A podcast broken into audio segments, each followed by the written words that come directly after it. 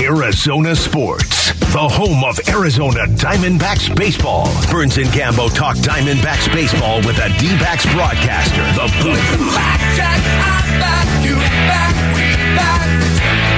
And down at Chase Field, we go to check in with one of our favorite people here on the Burns and Gambo show from Bally Sports Arizona, covering the Arizona Diamondbacks and all of the properties they have there. Jody Jackson joining us here on Arizona Sports, the local sports leader. JJ, what's going on? How are we doing? Hey, Bernsey, doing well? Gambo, how are you? Good. Got any big, big, big vacation plans? You and Burnsy going to bump into each other in San Diego again? it's been a few years, I think. Well, you know, I was listening to you guys earlier today. Bernsey said he canceled all of his vacations so he could the Suns would win the win it all. And I, and I, I did I hear that right? Or You know, you did in in 2021. Uh, my wife and the kids and their friends and their girlfriends and boyfriends and all that stuff. They all went to San Diego without me that week. I, I was I because it was right in the middle of the NBA finals and I just couldn't go. I and just, I missed. It was so late that year. Yes. Yeah, and I missed like games. I missed like two games against the Clippers and one against Milwaukee because I was in Italy at the time. Well, you can't cancel that. I mean, That's what San I Diego's said. one thing, but you know. Right. Well, no, I- I- Look, if I were going to Italy, I wouldn't have canceled that for the NBA Finals, but it was it was kind of a tough one. So I, I know you weren't on this last road trip, but I, I know that you've been doing what you've been doing for so long, and I, and I kind of want to start with this general question: When you get a debut like Brandon Pfaadt the other day, and you as the the dugout reporter, sideline reporter, however you want to qualify it, when, when you're up there talking to the family, walk me through that. What's that like? How how fun is that for you? How challenging is it for you? Because I got to imagine they're trying to watch the game. They want to see what their kid is doing, but that's the story, right? That's the human element of this that you want to tap into when you're up there. Oh yeah, it, it is, and it is so much fun to be part of their day. You know, this this momentous day for the family, and you try to just be. Uh, Todd used the word the other day. You don't want to be invasive. You want to kind of like talk to them, get a feel, get a couple questions in, and then move along. It is different with a pitcher than a you know position player because a position player you usually do the interview when they're out there on defense.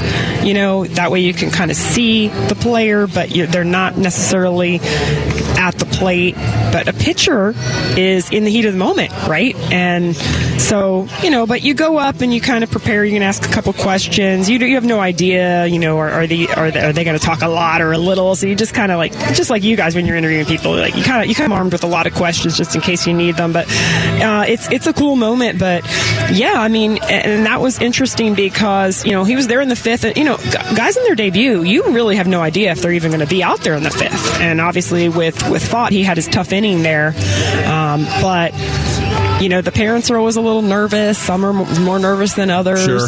Some Patrick Corbin's mom, funny story. I this was not his debut or anything like that, but she would never be in the seat. She was always walking in the concourse, and he it was at Yankee Stadium because the family's from upstate New York, so they were all there. And I'm, I'm like talking to his dad. I'm like, "Where's your wife?" You know, and he's like, well, "You know, she's not here. She can't watch." You know, so everybody's she's like pacing, pacing in the concourse. I ended up talking to his brother, his brother Kevin. Yeah, so That's funny. it's kind of like sometimes it's whoever's willing to talk because uh, some people are so nervous. I don't know that. I don't remember. Was it you or, or was it Todd?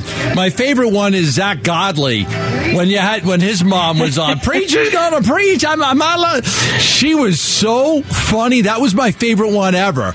You know, that was actually Kate Longworth. Oh, was that Kate? she was part of our group, and yeah, the the Godleys were hilarious. Oh my! They were so funny, and she was preaching on preach, and she was sitting there talking. I mean, country boy. They were from the south. Oh, my yeah, God, They of course they were from the south. he had the overalls on. His dad, I can still see them. And I, I ran into his dad one time after that in Atlanta, and he was talking to me about all these different things. And he was he was an interesting guy. And she said something, and she's like, "Oh, I'm sorry, am I allowed to say that? I don't even know if I'm allowed to say that." She might have cursed or something. Yeah. Oh, I don't know. I don't know. you know, you know, Gambo remember curses. now. It. Gambo curses on the air. He's been in the industry for thirty years. You know, we're still trying to get him to understand the rules about not being able to curse on the air, right? That one was funny. Yeah. That one was. How It much? was. How much more enjoyable is it covering this team now than the previous, you know, five years or so, where the Diamondbacks have kind of taken their lumps?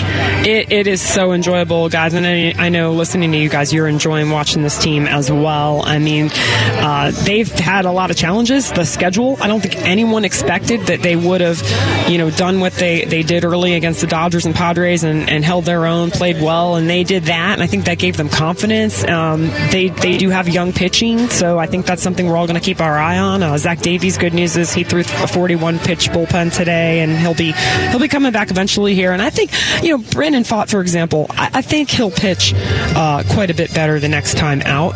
Um, he's got the stuff. He he is a guy who has you know Reno, in Reno he had the home. You know there were some games where you see him giving up homers. So I, I think Texas was a tough spot for him the other day, and I think he'll pitch better. But um, I mean, obviously he'll have to pitch better to stay here.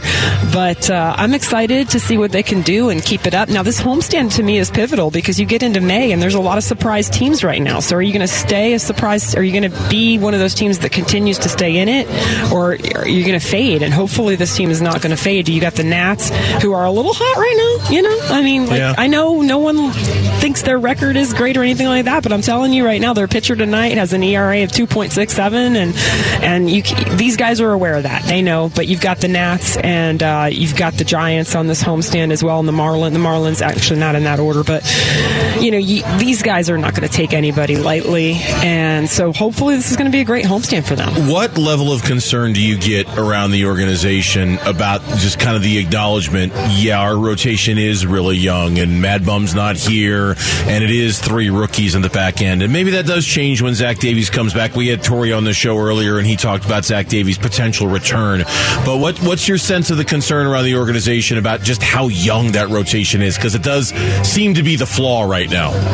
Yeah, because you just don't know uh, how guys are going to hold up over a whole season, and that was the thing. We got really excited what we saw with Jameson and Nelson, and you know Henry was better early when he first came up than later, but they have to sustain it now, so there is a little question. I think it really answers the question as to why. And people were wondering, you guys were wondering why why are they holding on to Madison Bumgarner? He's not effective.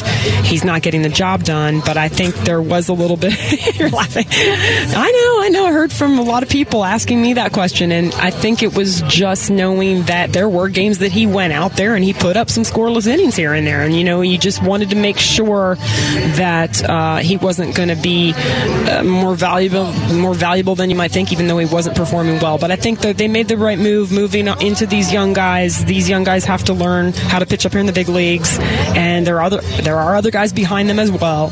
And so, you know, I do say it is a concern, but uh, I also have a lot of trust in this front office to make the right moves and to be able to, you know, again, the trade deadline is quite is quite far away, but you know, to be able to keep this rotation on the right track. Give me, take me a little inside. You know, you guys have to prepare for pregame and postgame, and when it, with these games being sped up so quickly, how much has it changed what you do? Oh my gosh. Some of the nights you're just like, you can't, like early on, I think I've adjusted more now, but you kind of like, you have this cadence to your evening, right? And, you know, maybe you might try to sneak in like dinner in the first inning or something. Forget about it. Like now I just don't eat till the end of it. And eh, particularly, for example, the one game uh, in Miami, Gallen and Alcantara, what a great game. And I was just, you're just locked in. And I mean, I just didn't even move from my seat the entire time. You know, you kind of have this, again, it's like a cadence with baseball that you kind of have time to do things and you want to prepare for this and then you do your hit in the third inning and but like everything is sped up so it's it's very cool it's good i i like it now it took me a little bit of time in fact Yeah. a lot of the guys were talking to reporters today about how you know it's going to save them uh, there's some injury concern with pitchers i get you know with the, with the fact that they have to speed up but for the position players gets them off their feet it's going to save them you know x amount of games per year you know with like all these extra games with all these extra uh, long innings and extra innings and between the extra inning rule now and and then the now the pitch clock it's flying by i tell my friends when you're coming to the game don't come in the third inning anymore it will be over like You'll have an hour to watch Yeah. the game, and then And- it's going to be done. Yeah. And you know, I noticed the games have some of them are stretching out a little longer longer now too. You Yeah. know, it seems like they're a little. You do get your three hour game now here. Where the first first two or three weeks, guys, though, everything was like 220, 230. Yeah. Always appreciate your work, JJ. Thanks for coming on for a few. We'll see you in San Diego sometime in July, okay? Sounds good. I'll be over there. Better Buzz Coffee. We'll see you there. That's right.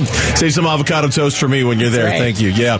Jody Jackson from Bally Sports Arizona, our guest here on the Burns and Gambo show. Diamondbacks taking on the Nationals tonight, 640 first pitch. And again, if you're headed to downtown Phoenix for either of those games, Suns or Diamondbacks, get down there. It's going to be a lot, a lot of people pouring into downtown Phoenix.